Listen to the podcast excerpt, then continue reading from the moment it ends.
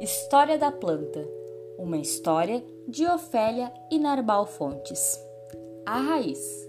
Do mundo não vejo nada, pois vivo sempre enterrada, mas não me entristeço não. Seguro a planta e a sustento, sugando água e alimento. O caule.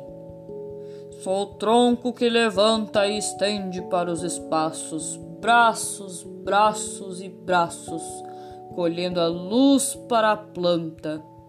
A folha. Da planta sou o pulmão, mas além de respirar, tenho uma grande função: roubo energia solar. A flor. Sou a mãe da vegetação e me perfumo e me enfeito para criar em meu peito plantinhas que nascerão. O fruto.